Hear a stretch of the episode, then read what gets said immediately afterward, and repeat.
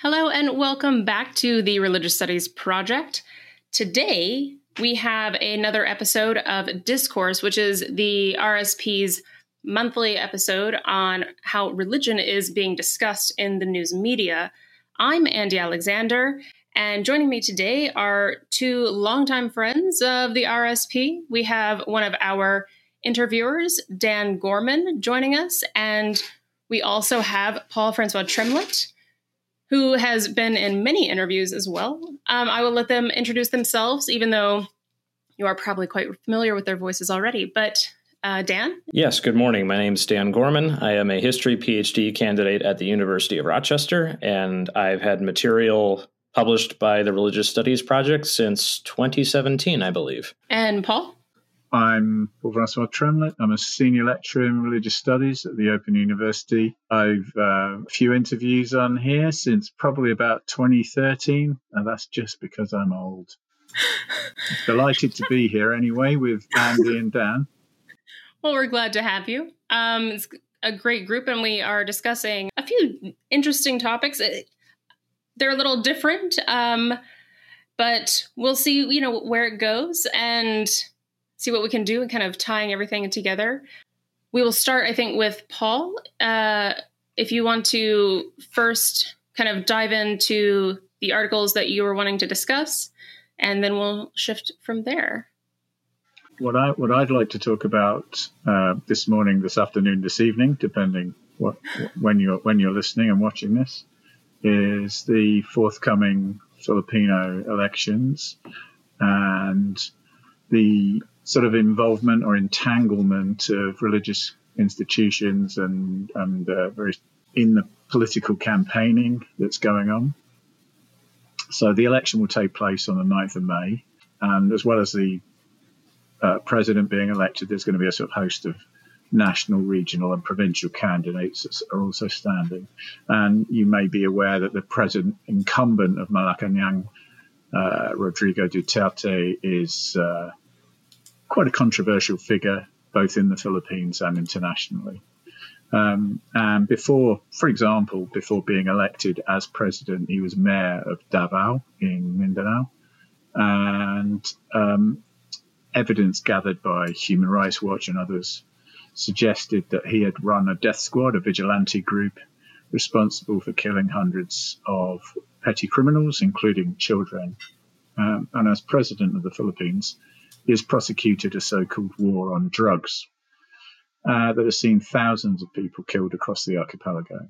And these killings have, according to Amnesty International's General uh, uh, Secretary General Agnes Callamard, become the norm under the Duterte administration, uh, and indeed has led to it being referred to the International Criminal Court. So, um, obviously, you can tell I'm coming from a particular perspective from from that presentation, but mm-hmm. the, the, I think the, the factual basis for the things I've said is there. Now, Duterte himself is not running for re-election, but his eldest daughter, Sara Duterte Carpio, is running for the position of vice president, and she is running with Bongbong Marcos, the son of the late dictator Ferdinand E. Marcos who was ousted in 1986 by the People Power Revolution. And Bong Bong is running for the top job. And they're currently ahead in the polls. Uh, and one of the things that's going on with the campaigning well underway is that various rights groups and organizations are teaming up with friends and partners and, and looking to monitor the running of the election. Uh, and the question I set myself for today is what's happening vis-a-vis religion. The Catholic Church is probably the most powerful uh, institution in the country. And I think there's quite a few interesting things to reflect on uh, currently. Now, if we take the Marcos period as a sort of touchstone, uh, 70s and 80s, um, the landscape has, the, the, religious landscape, the cultural landscape has changed a lot since then. Um, the Catholic Church remains the dominant religious institution, but the if you like, the model of the Church of the Poor that characterized much of its work in the 70s and 80s with its sort of message of decolonialism uh, and liberation, its its uh, um, promotion of ecumenical dialogue with Protestant uh, churches. It's it's it's uh, pr- uh, promotion of dialogue with the left. That's really lost ground. It's lost ground to the prosperity gospel, which is today articulated by charismatic uh, Pentecostal style groups such as El Shaddai, right. whose leader, Brother Mike Velarde, has backed the Marcos Duterte Carpio ticket in the, in the campaign.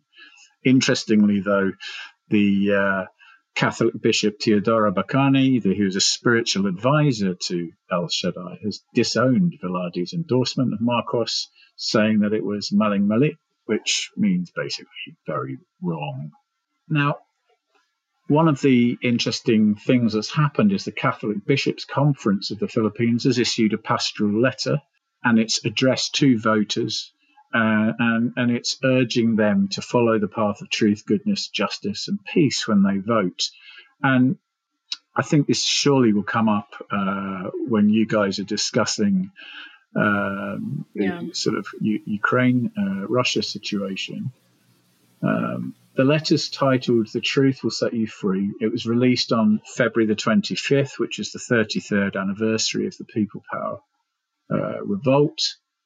And in the letter, the bishops state the following.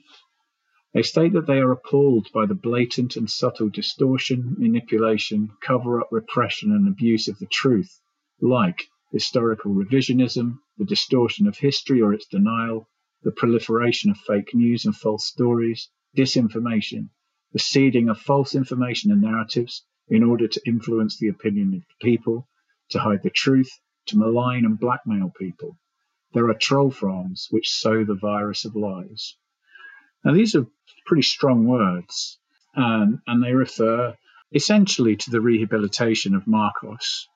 Uh, for example, under Duterte, Marcos's remains were reburied in the in the hero cemetery, the Libingan ng Bayani in Manila, which is reserved for uh, people who've served in the military. Um, uh, wide claims that Marcos's own war record was faked. And, and it also points to the attempt to rewrite the Marcos period as a golden age, uh, as if the killing was an industrial scale, scale larceny just never happened. So all this points, I think, to a new terrain on which religious groups and institutions uh, are, are, engaged and entangled, and that's information, right?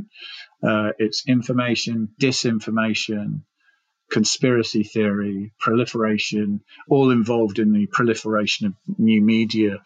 Um, and connected with that, last month, the mayor of Manila spoke out to remind young Muslims uh, of the Marcos years, urging them not to, you know, not to, not to necessarily believe what they're reading uh, on Facebook or, or, or some such, but to talk to their elders about what the Marcos period was actually like.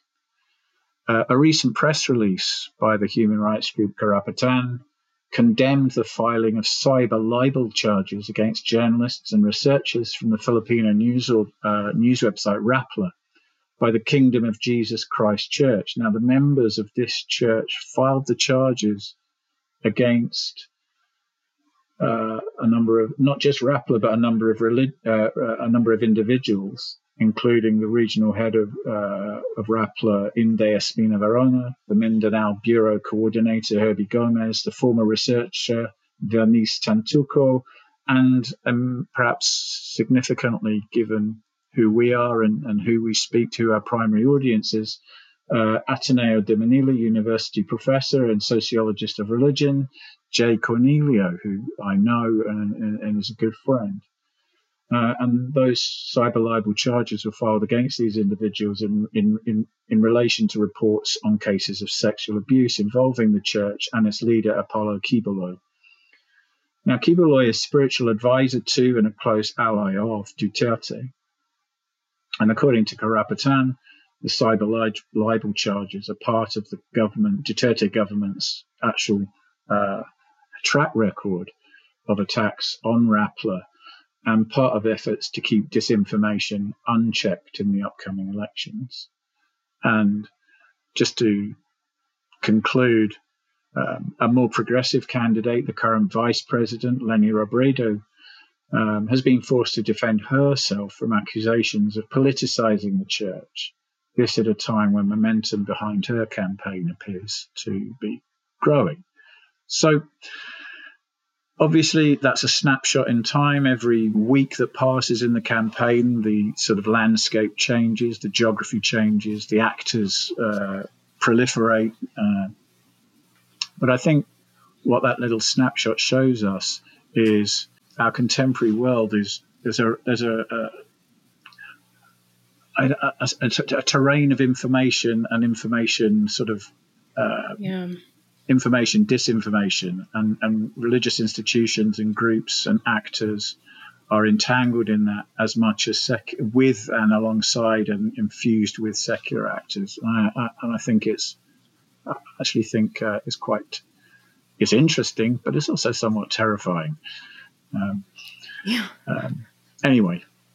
Well, Paul, um, listening to your comments about the Philippines, of which I can't claim to be an expert in any way, but one thing that stands out is the potential alignment of prosperity gospel preachers with authoritarian figures. Now, I am speculating here, but I do wonder if the prosperity gospel, with its emphasis on individual behavior, not collective activity, and um, the lack of emphasis on changing institutions, I do wonder if that prosperity gospel is more appealing to authoritarian figures because it could make people less interested in unified political opposition. Hypothetically, it could shift the emphasis onto the individual away from organizing the kind of social welfare, social democratic, you know, even unionization in the economic sphere, the things that could challenge an authoritarian figure's rise to power. And I think that certainly is relevant to trends we're seeing in the United States, authoritarian tendencies um, among prosperity gospel preachers here, um, far right Christian figures. And I guess it also speaks to this idea that you hear about in the media of there being a sort of a global moment of authoritarianism, I don't know if we've fully unpacked the way the prosperity gospel can fit into that. And I think I think this is something we need to study further. Yeah, I think that's a really good point, Dan, because shifting the the sort of onus of affecting anything really to the individual really kind of frees up the the governing bodies of any sort of obligation to provide what we might consider to be, you know, adequate support resources, etc. And something that at least seems to me to be kind of prevalent, kind of rather prevalent in the US with our focus, extreme focus on individualism and the success of one person at the expense often of everybody else. And so I do think that that was actually something, Paul, that kind of stood out to me too with if I don't know if you have maybe more to say or other thoughts on the prosperity gospel in this way, because I was thinking too of because how, how you're thinking about their work to sort of impact and influence voters right in this way, and thinking back to uh, and maybe the the following the path of goodness and truth that wasn't quite in that same vein, right? It wasn't from that was that was the Catholic Church, right? But at the same time there's there's still the sense of putting all of that work on on the voters to kind of make things happen which can be can can lead to certain you know all sorts of things and potentially be very successful in a number of ways. And there's a lot to think about in terms of how voters individual voters kind of come together work in these groups and how they're locally kind of affecting certain types of change, particularly through different types of media. But at the same time, I do think that individualized focus is also, I mean, at least for me, is something that that certainly stands out. Yeah, I think I think you're you're you're you're you're both onto on, onto something. But I also I also wonder.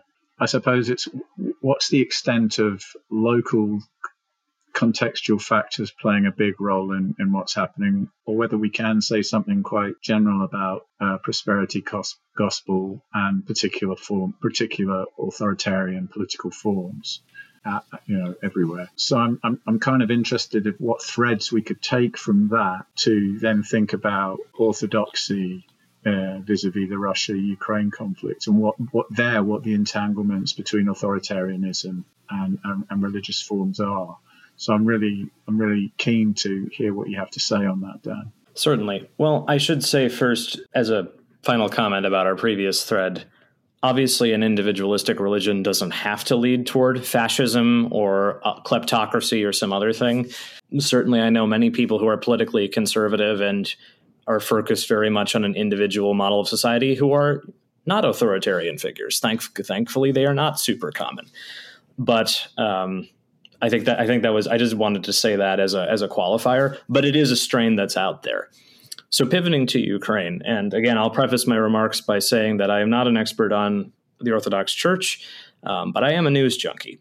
So here are some trends that I've observed. There have been several articles about Ukrainian individuals getting married during the beginning of the war, despite the combat situation. So there was an article in the Washington Post two weeks ago by Siobhan O'Grady and Konstantin Khudov talking about a wedding where the bride and groom were both in combat fatigues. It was outside. The wedding was performed by an Orthodox church, but everybody there was a journalist in a flak jacket or a member of the Territorial Defense Forces. So there has been that depiction of Orthodox life continuing despite wartime. Looking globally at the Orthodox community, now the Orthodox Church is Episcopalian in the sense of that it's run by bishops and there is no single central authority. So in that way, global orthodoxy is like the Anglican Communion. Um, the like the Archbishop of Canterbury, the Patriarch of Constantinople has some spiritual significance as the first among equals, but he has no binding ecclesiastical authority over, say, the Ukrainian Orthodox Church, the Russian Orthodox Church. And so we have these different segments in sometimes uneasy relationship with each other. Now, cribbing here from the Orthodox Church of Amer- in America's website, there are sort of three different branches of Russian Orthodoxy in the United States. There is there are those who are ethnically, you know, ancestrally Russian Orthodox within the Orthodox Church in America, which has people from multiple ethnic strands. There is the patriarchal parishes of the Russian Orthodox Church, which is its own group. And then there is the larger Russian Orthodox Church outside Russia, which is in direct communication, direct communion with the the Russia-based Russian Orthodox Church. Now that branch um, has shown itself to be the most pro-Putin, and the patriarch of their church has put out comments that are basically following the Putin line almost exactly. But then, if you look at other branches of Orthodoxy in America, um, in the diaspora, the leader of the Ukrainian Orthodox Church of the USA, Archbishop Daniel, very clearly has come out against the war. Similarly, you have the Ukrainian Catholic Church in the United States. It gets a little confusing here because the Ukrainian Catholic Church is not in direct communion with Rome, but you know, if you looked at their churches, it would look more orthodox. They have also come out against the war. And the the really interesting thing I find is that Archbishop Boris Gudziak, who is the head of the Ukrainian Catholic Church, has specifically called out Tucker Carlson for pushing misinformation on the news, which is a very interesting a really interesting situation because even in so-called liberal Christianity, and I don't know if I would count Orthodoxy as liberal Christianity, you don't frequently see American pastors calling out Tucker Carlson by name uh, for pushing white supremacist, pro Vladimir Putin, pro frankly fascist talking points, and so that was that was really striking to read about. Uh, so the the quote that Gudziak said was they, meaning American viewers, can be critically informed and call out people like Tucker Carlson and others who are enchanted by President Putin.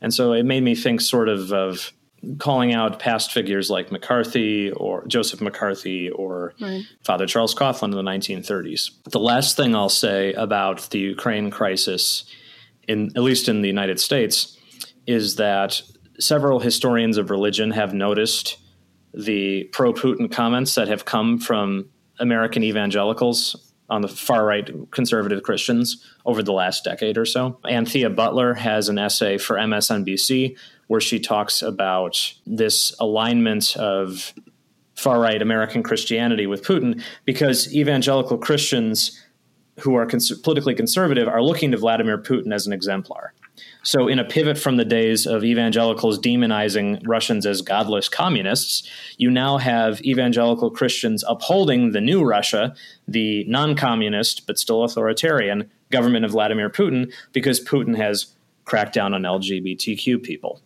and is talking about the importance of Christian morals and the traditional family. Now, I could be wrong. I don't think Vladimir Putin has a religious bone in his body. He's using it to promote an ethno nationalist vision of Russia, which he is now trying to use to smother Ukraine and claim that Ukraine is just a mere offshoot of this larger mother Russia, you know, or even with the Orthodox Church saying that they don't have the right to an Orthodox Church. And indeed, that's been a point of fissure in the past between the Russian Orthodox Church in, in Russia, which claims that the Ukrainian Orthodox Church is theirs and the Greek Orthodox Church. You have the Patriarch of Constantinople saying that, well, the Ukrainian Orthodox Church has the right to be its own free, independent church. And another thing that stood out to me, Heather Cox Richardson, uh, American historian who has become a rather popular blogger in the last year during COVID, um, she talked about how Franklin Graham and other leading American evangelicals have celebrated Vladimir Putin, frequently about the LGBTQ issue. In 2014, Franklin Graham said that President Obama and his attorney general, quote, have turned their backs on God and his standards, and many in the Congress are following the administration's lead. This is shameful, end quote. So I think, again, there are clear signs that evangelical Christians in the United States who are discomfited by the changing racial demographics of this country, the changing gender and sex mores, they see Putin as someone to be admired. And that's frightening because the implication then is that more important than being peaceful or following some of the edicts actually in the gospel, it's more important to promote a singular vision of how people can live. What frightens me the most is that you see the religion being weaponized in support of, I'm not sure if you want to call it I mean, it's a form of ethno nationalism. It's also a form of patriarchy, of promoting, you know, heterosexual nuclear families above everyone else. It's essentially a threat to pluralism.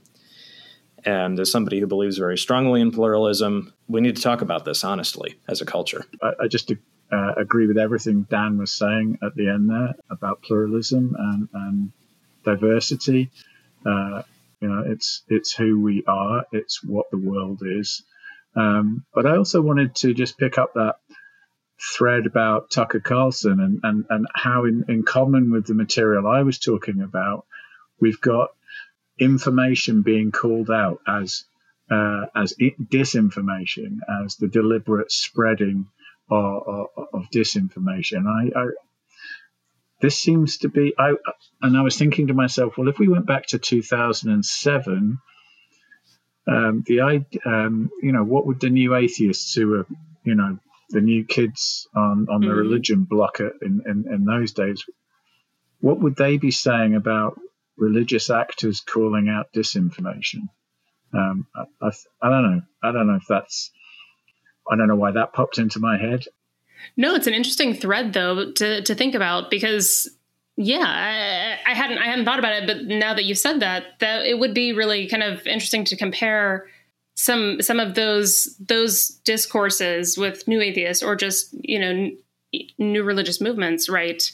Uh, when they were at least more prevalent prevalently kind of coming on the global scene for everyone to the current discourses on on disinformation, which unfortunately we've seen a lot of uh, here. Uh, fake news has become sadly deeply ingrained here in the US and elsewhere, obviously. But um, it's one of those things that I think will have a greater longevity than anybody maybe really suspects because it's an idea like that that's hard to because well it's so easy to use and so easy to completely discount somebody else but between what paul what you were discussing you know with the prosperity gospel and dan what you've looked at with how the orthodoxy the discourses around uh, orthodoxy in the us are tied to this you know sort of ethno-nationalism also happening right in russia. But something that kind of stood out to me is there was kind of early days of this appearing in the news these discussions regarding the um, Orthodox Church in Russia was the the fear and concern over what is referenced in a Washington Post article by the Moscow Patriot patriarch, Moscow patriarch, as wanting to protect Russian people from, you know, dark and hostile external forces, is the quote, that seek to, quote, uh, divide our common historical fatherland. And this isn't new rhetoric, right? Like this, this, you know, stark division of us, the good, bad. Um, we see this a lot, but it's something that, I mean, it's something that's been very prevalent here in the US, you know, just more generally, um, this sort of increasing fear and resentment, hatred of the other, and the other really being any anybody who is not Christian, not white, right? So there's definitely a lot of overlap between both of those. Dan, did you have something that you wanted to say? Well, first of all, whenever I hear people speak about the fatherland or the motherland, sometimes it's interchangeable, but I always cringe a little bit because it's there's bad historical precedents when people start talking about that. And again, I, I don't want to suggest that there is a singular view within Russian Orthodoxy. Again, no, no, no institution, no, no group of people is monolithic. I talk about this with my students all the time, right? Um, but I do find it interesting how you have here in the United States a branch of the Russian Orthodox Church, the Russian Orthodox Church outside of Russia, the head of it following the line of a foreign leader. And there are these interesting questions of, you know, well, who's the one promoting real misinformation, right? They say, oh, the Western media is promoting misinformation. And well, the case of Tucker Carlson, that's arguably true. Um, but it, it's this sort of Orwellian thing. You accuse your enemy of doing what you're actually doing yourself. Um, the other thing I'll say is that misinformation, of course, is not new. You know, yellow journalism, bad journalism helped cause the Spanish American War more than 120 years ago. But the internet does change that. Paul, you talked about troll farms in the Philippines earlier, and certainly you can now have foreign actors interfering in domestic politics of any country, Philippines included, um, by hiding their, their internet provider address. I don't think the internet is all bad. I mean, certainly we've seen the internet organize massive resistance to what Putin's doing.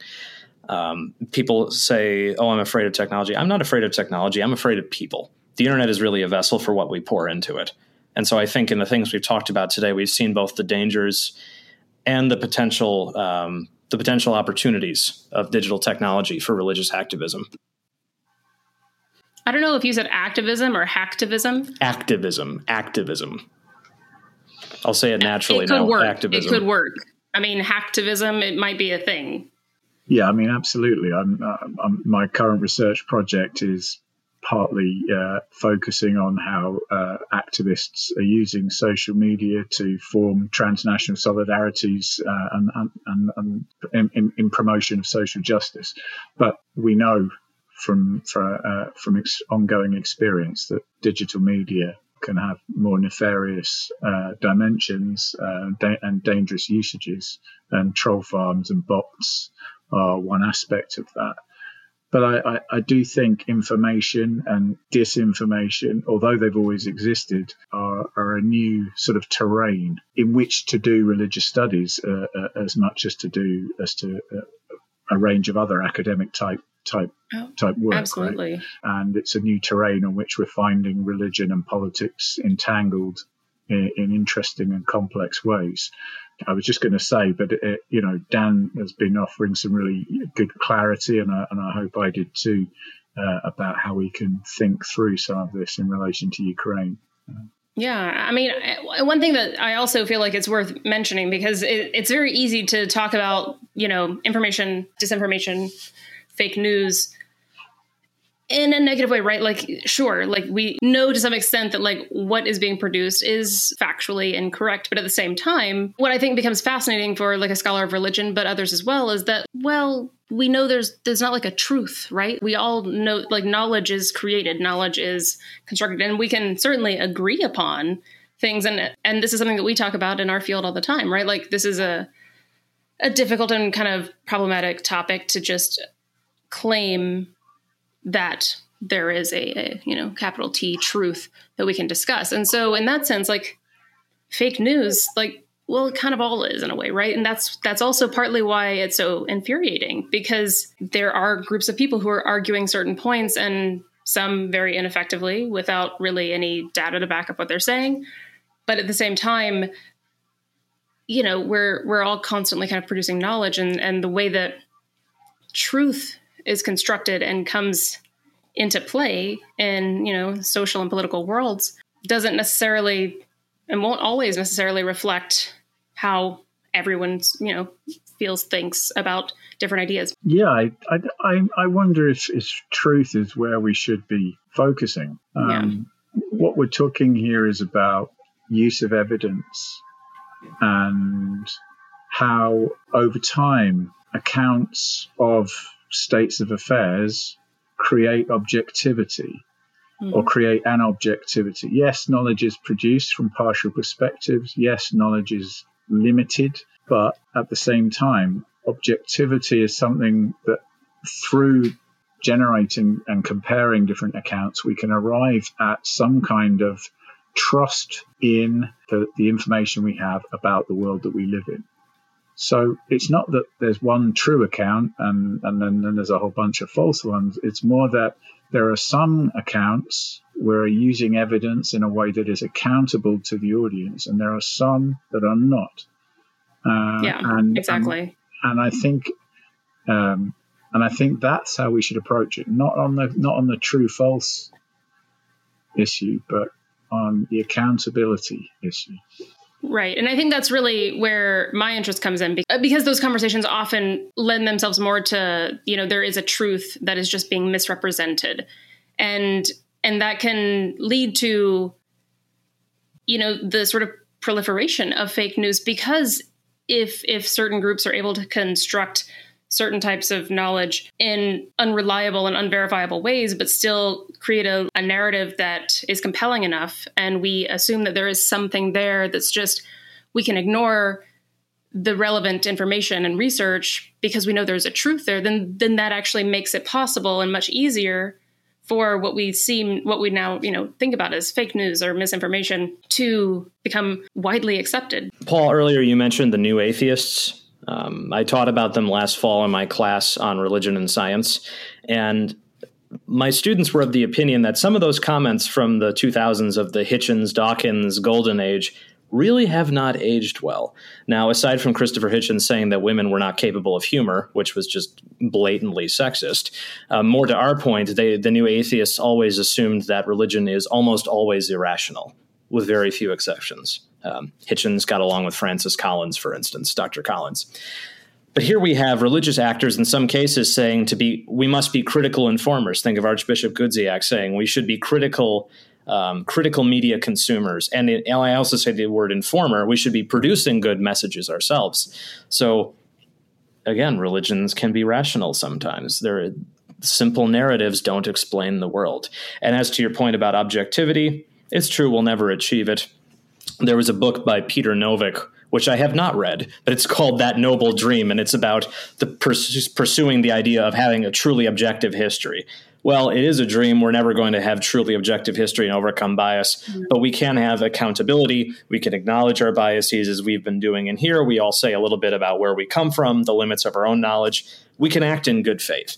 And I think the idea is that if we do those things, we can produce, if not perfect history, we can produce better history um, and then insert your discipline of choice there. Better journalism maybe even better religion. An essay by donna haraway in the simians and cyborgs book where she mm-hmm. talks about this and i and i just think it's a, a really fantastic uh, piece of work on talking about situated knowledge partial yeah. perspective accountability. Yeah we can have an, uh, faithful accounts of a real world right? That's that's that's the point. We, we don't have to uh, we don't have to lose that aspiration, mm-hmm. even though we know the fragility of the knowledge that, that we produce. Uh, and, and, and what's happening with troll farms and disinformation is they're taking advantage of, as it were, taking advantage of that sort of epistemological doubt.